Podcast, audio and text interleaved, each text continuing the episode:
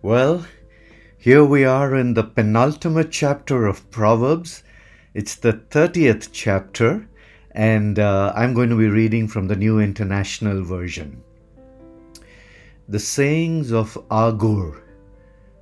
The sayings of Agur, son of Jakeh, an inspired utterance. This man's utterance to Ithiel. I am weary, God but I can prevail, surely. I am only a brute, not a man. I do not have human understanding.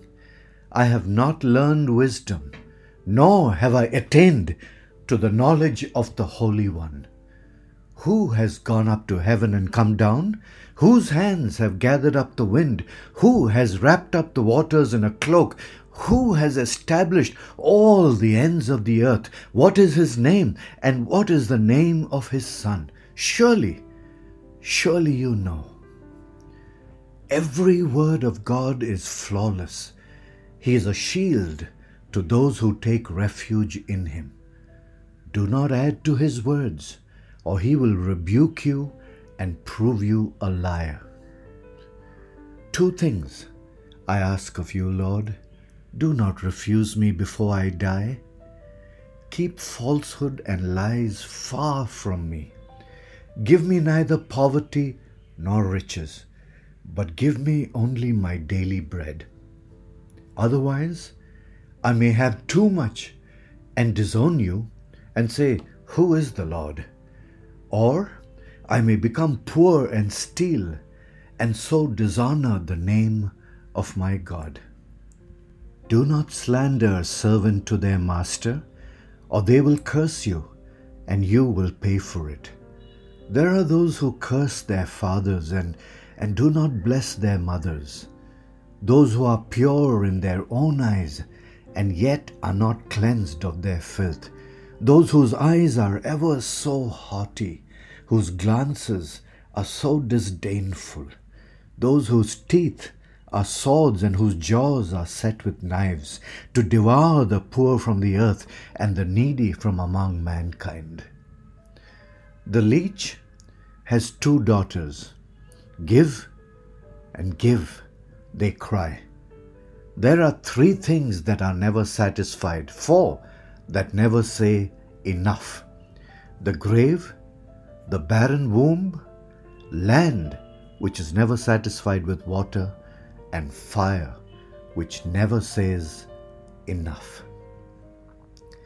The eye that mocks a father, that scorns an aged mother, will be pecked out by the ravens of the valley, will be eaten by the vultures. There are three things that are too amazing for me, four that I do not understand the way of an eagle in the sky, the way of a snake on a rock, the way of a ship on the high seas, and the way of a man with a young woman.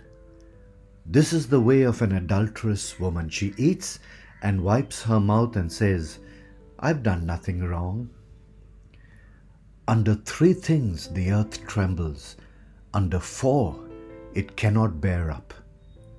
A servant who becomes king, a godless fool who gets plenty to eat, a contemptible woman who gets married, and a servant who displaces her mistress. Four things on earth are small, yet they are extremely wise. Ants are creatures of little strength, yet they store up their food in the summer. Hyraxes are creatures of little power, yet they make their home in the crags. Locusts have no king, yet they advance together in ranks. A lizard can be caught with the hand, yet it is found in kings' palaces. There are three things that are stately in their stride, four that move with stately bearing. A lion, mighty among beasts, who retreats before nothing. A strutting rooster a he goat, and a king secure against revolt. If you play the fool and exalt yourself, or if you plan evil, clap your hand over your mouth. For as churning cream produces butter, and as twisting the nose produces blood, so stirring up anger produces strife. Our Heavenly Father, as we come to almost the end of this beautiful book of Proverbs that you have given to us, Lord, we ask that you would bring up, Lord, to our minds and our hearts at times that we need it, these proverbs that we have heard, Lord, over these last weeks. And bring them up, Lord, in times when we need to hear them so that we would make wise decisions. Lord, we know that every word of yours is flawless, and we want to take refuge under them.